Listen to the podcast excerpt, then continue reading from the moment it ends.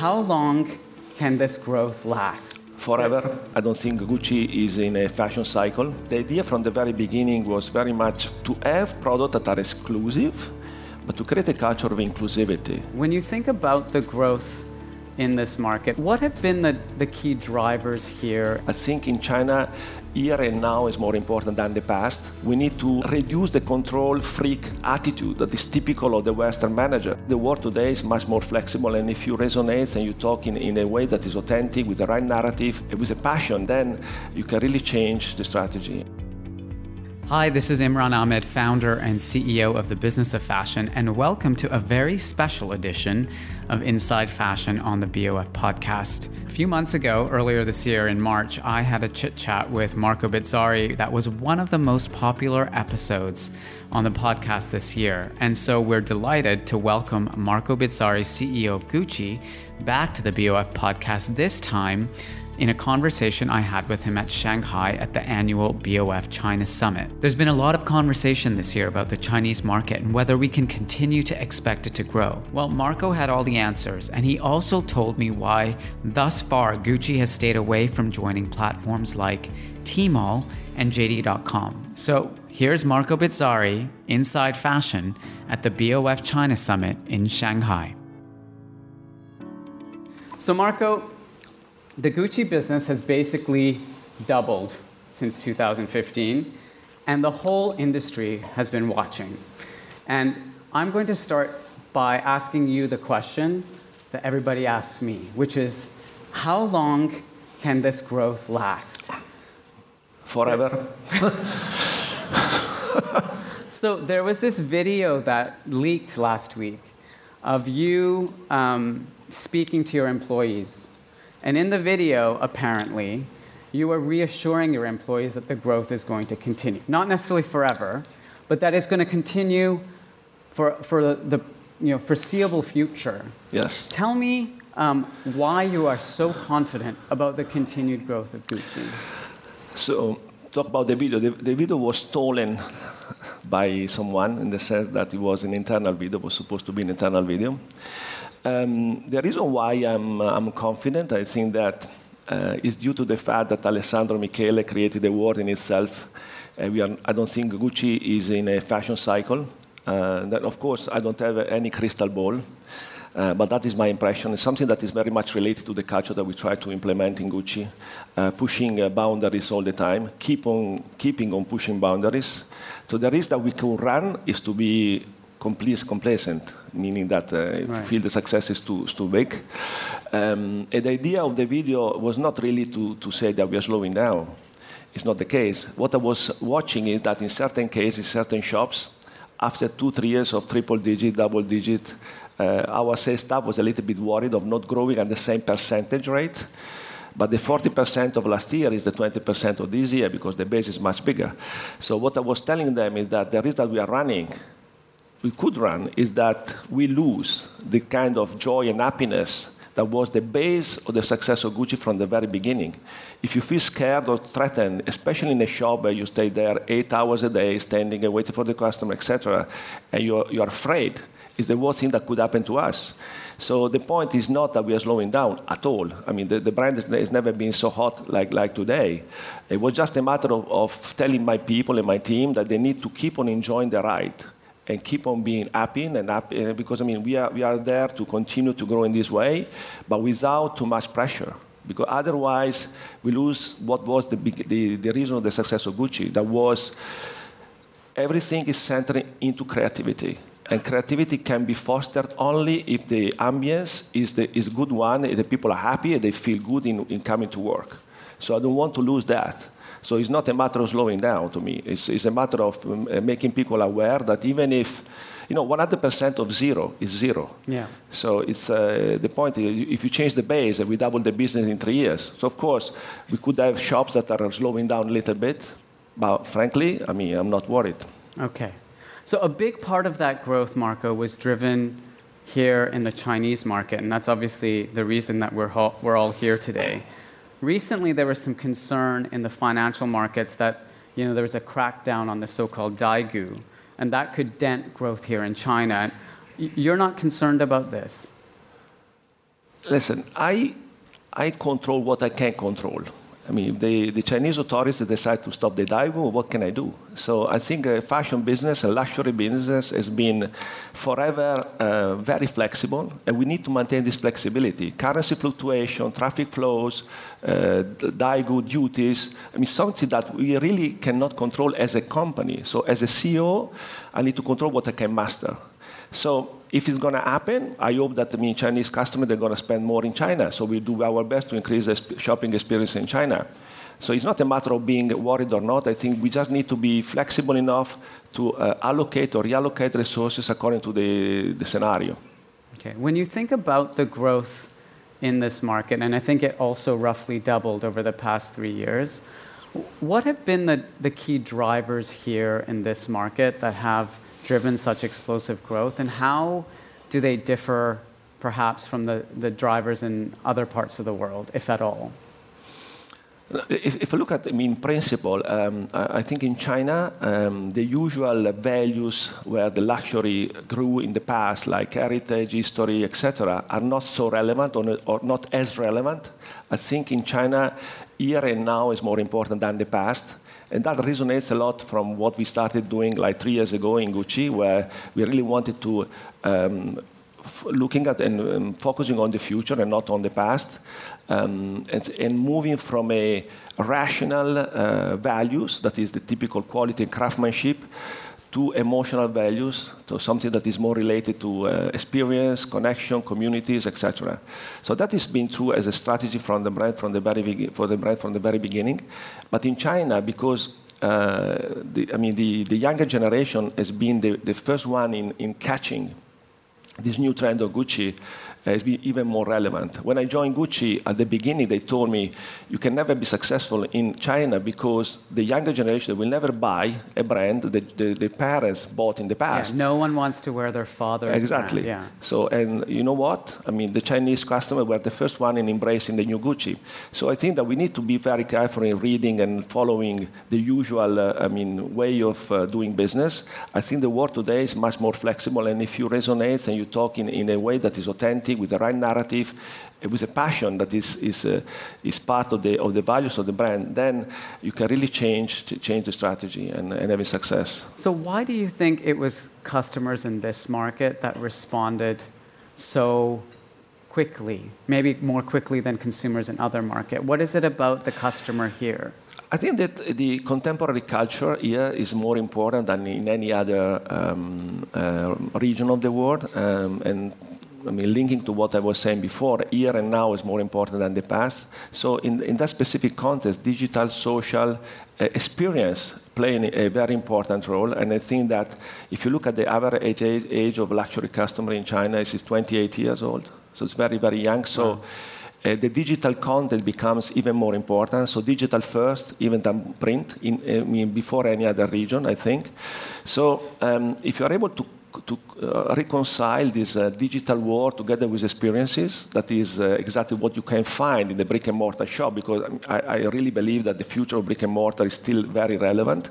Because, yes, there is a lot of people that shop just on digital, but overall 60, 65% of, um, of customers, they, they research online and they buy offline. And the experience in the shop becomes key in the sense that if you're able to, to, to, to, pursue the same way, the same values that we have as a company, that is the, the, the, the values of joy, happiness, real welcome, being passionate and genuinely curious about the customer that is in front of you. So created a kind of no distance in the shop that was typical of the previous way of thinking about luxury. So the experience that you create in the shops really resonates with the, with, with the, with the Chinese culture that is very much about experience. So the two together work uh, very well. These, these young luxury customers here, you said with the average of 28 years, they're also notoriously fickle, right? So they will go from one brand to another brand to another. They'll go to the hottest thing. How, how do you keep them loyal? Well, two considerations. The first one is that what we see in Gucci, that's exactly the reverse the more loyal customers are the younger generation. That they buy with an average price that is higher, retention rate is higher. So the question for me is not about the customers or the younger generation, it's about what you propose. So if you are able to always surprise, to maintain this engagement, this uh, um, um, conversation with the customer at the level that they expect, they're not going to lose you.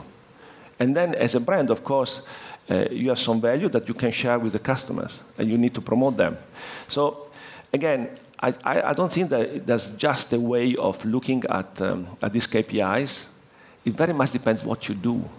Uh, and if, if, you do it in a proper way, and if you're not uh, afraid of taking risk and making mistakes, that is exactly what, what brings us to, to, to growing much farther, much, much faster than, than the, the market.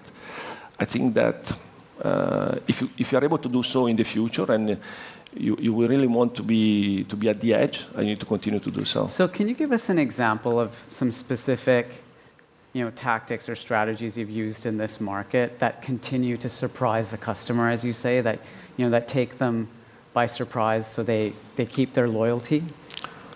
Uh, I don't know. Okay, I cannot, I don't know if I can share any, any secret. um, but what I can say is that um, from the beginning, when we started the new Gucci, uh, we were very directional uh, in China. So we were doing the content in the headquarters, pushing down. And I think at that moment was the right thing to do because it was not clear to anybody what Gucci was about.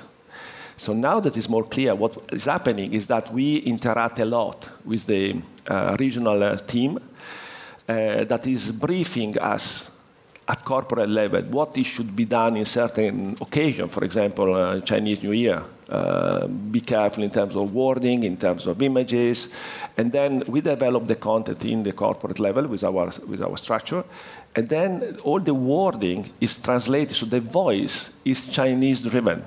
So and we listen a lot to our um, Chinese team because uh, luckily it's super talented and, uh, and then we need to use them in the sense that I mean it was uh, Steve Jobs was saying that there's no need to hire a, a talent in your company if you then you tell them what to do.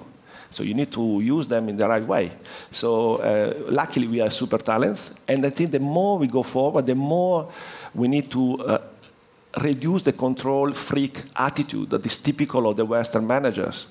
Because the more you want you, you grow, the more you want to control. By reality, I mean, is, is a fake control. You don't control anything because, I mean, in Gucci we have 14,000 people. How can I think of controlling 14,000 people? Impossible.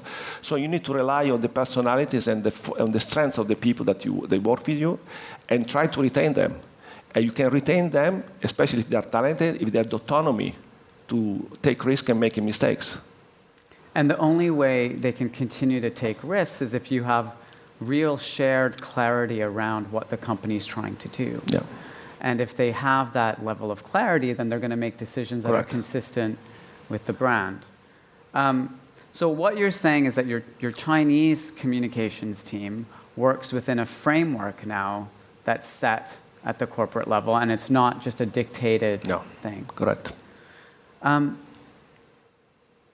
there's there's a, a, a, lot of conversation about, and you, you're referring it to, to it early, about the, the role of physical retail versus online. And you know, I'm keen to understand your point of view here because um, a lot of brands, Gucci included, has, have made some very significant changes to the retail portfolio here.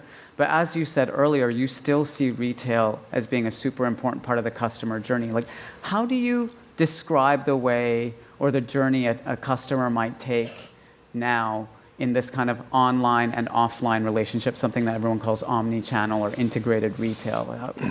How, does it work?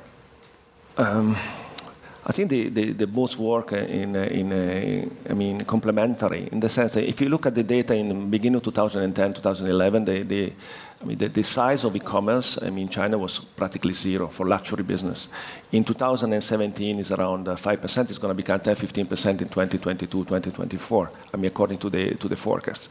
The point is that um, the brick and mortar will have a future.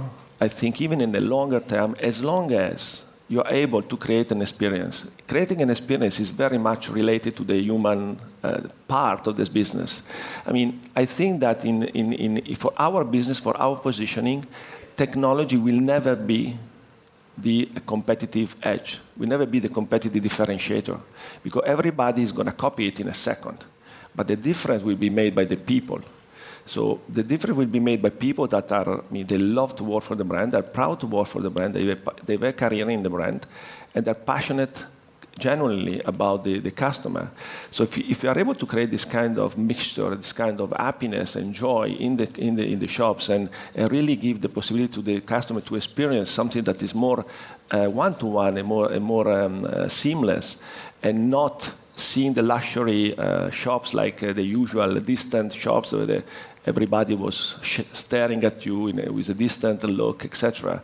With the uh, security guards outside, With the security yeah. guards, and I mean, you could not even touch uh, products. I mean, the idea from the very beginning was very much to, uh, to have products that are exclusive, but to create a culture of inclusivity. Because, I mean, frankly speaking, how can you really speak about exclusivity when you're a business like ours, of Louis Vuitton or Chanel, that uh, 8 billion euro per year, 8, 9 billion euro? I mean, and every year you start again. So you can exclusive by product, by certain products for sure, but the very dif- differentiating factor is, is inclusivity factor. The inclusivity factor is feeling at home. So having an experience, touching the product. So going back to the, if you remember back in, in the 70s in the multi-brand shops, the, uh, the idea that was behind, the, the reason why they were successful, because the founder of the multi-brand shops knew all the customers, the kids, where they went to school, and you were able to enter, maybe you don't remember in the 70s, but you were able to enter in the shops and touching the product, feeling the atmosphere, feeling the texture. The idea of the shop concept that we decided to uh, to push in, in Gucci is exactly that to create this kind of, um, I mean, proximity with the customer that was not the case uh, before. It was not typical of the industry for, the, for, for, the past. So that to me, and that is the most difficult, thi- difficult thing to do because you talk about culture, you talk about people, and everybody is waking up in the morning and maybe has a different you know, behavior, different uh, attitude, and so you need to keep it up. And the, the, store director plays a huge role in the shop because he's the leader. Everybody is watching the leader in any, in any kind of, uh, despite the size uh, of business units. You're in the process of, of switching the um, formats of some of your stores uh, from the kind of old format to the new uh, kind of concept that was created by Alessandro Michele. What impact does that have to the way a store performs? Uh, it's a huge impact. But first of all, in terms of image, of course, because it, it, resonates perfectly with the, with the collection. Uh, in terms of uh, sales density, is is improving a lot. I mean, uh, dep- depends from the region. In China, is especially exponential. Uh, we increase the uh, we increase the sales density of 30, 40 percent. Just by changing the concept. Yeah. Yeah, yeah, because the sales density is bigger in terms of SKU display, but also because I mean, immediately the, the product make, makes a lot much more sense. And by definition, and we go through the, through the discussion we, we, we said before. I mean, the, the, the customer feels at home. We increase the traffic because of it. So uh, that's the reason why in China we, we are accelerating the process of refurbishment and uh, we are relocating a lot of shops. We relocated already a lot of shops and we closed some of them in the last three years. So um, the growth has been very much not even like for like because we reduced the number of shops. So that's great. the other channel that's really important in this market is the unavoidable platforms. You know, the Alibaba, the JD.com, and I know there's executives from those uh, companies here today, and many of them are probably dying to get Gucci products into those channels. But you have thus far resisted. What is your thought process about those platforms? Me. Our question in China. I love the platforms. No. the, um, um, the, the, I mean, listen, it's very much sooner or later we're gonna we're gonna end up in, in working with, with these platforms. At the moment, we are in a situation of wait and see. Uh, we are talking with these platforms. I think for sure everybody is keen to get uh, exposed to all the data to the customers that this uh, huge platform have in China. Um, on the other side, I think we need to, me- to make sure that uh, we maintain this uh, luxury feeling, luxury perception, uh, this kind of exclusi- exclusivity in, in, terms of uh, presentation. Um, that is absolutely key for us. I mean, maintaining this positioning, um, and if you look at, I mean, if you look at the past, you look at fashion, why French and Italian brands were able to maintain this positioning for such a long time? Because I think that managers and creative directors, they, they, they are able to say no sometimes. You don't, they don't just look for business opportunities all the time uh, because you risk then to, uh, to dilute the brand equity. That to us is the most important value. So I'm not saying that the platform is going to dilute the brand equity, but the, for the moment, it, we are still at the very beginning of the, of the process, and we want to make sure that it doesn't impact. So I don't think that being the first mover is going to create a competitive advantage for us. So in this case, instead of taking risk, I wait. Okay. And what do you see as the risk? Good answer. Yeah. he's pointing at Jessica Liu over there. What, what's the risk? Is the risk is to be, you know, frankly speaking, in most of the platforms, there's a lot of counterfeiting. And uh, I don't want to certify counterfeiting because I, I, I, belong to these platforms. And the point to me about the counterfeiting is not the counterfeiting in itself. The counterfeiting hidden a lot of things that are completely unethical. Why a bag that's similar to the one that we produce costs $1 instead of 1,000 or $10 instead of 1,000 because you, you don't pay rightly the people, uh, you use black labor, you use children, whatever you do. So it's something that I don't want to certify and don't want to support. So this is the reason why it's not about the counterfeiting in, in, in the sense of they stealing revenues from me. I mean, I don't care, 8 million, 8 billion, 10 billion, 11 billion, doesn't change my life. The point is that there's something that is wrong about counterfeiting. And at the moment, it's something that I want to stay away. Right. Understood. Um, Marco, I want to talk a little bit about the future. You've set this target for Gucci yeah. to become a 10 billion euro brand in annual revenues. You're currently, in the last um, reported results, it was about 6.2 billion. So, you know, if, if, you know, I'm going back to this growth question, by the way, because it's, you know, that question everyone's asking me still. But, um, so assuming you get to your 10 billion euro target in the next few years, which it seems based on the current trajectory is possible, what do you do then? How does Gucci continue to grow beyond the 10 billion euro uh, figure? A famous crystal ball.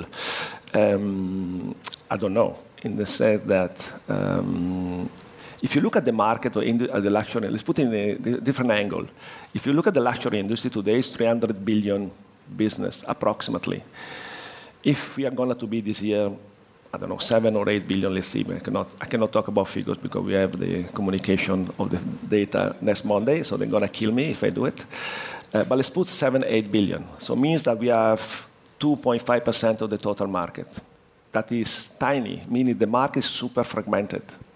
Uh, if I look at that instead of looking at percentage growth, I, I think there's still a lot to do.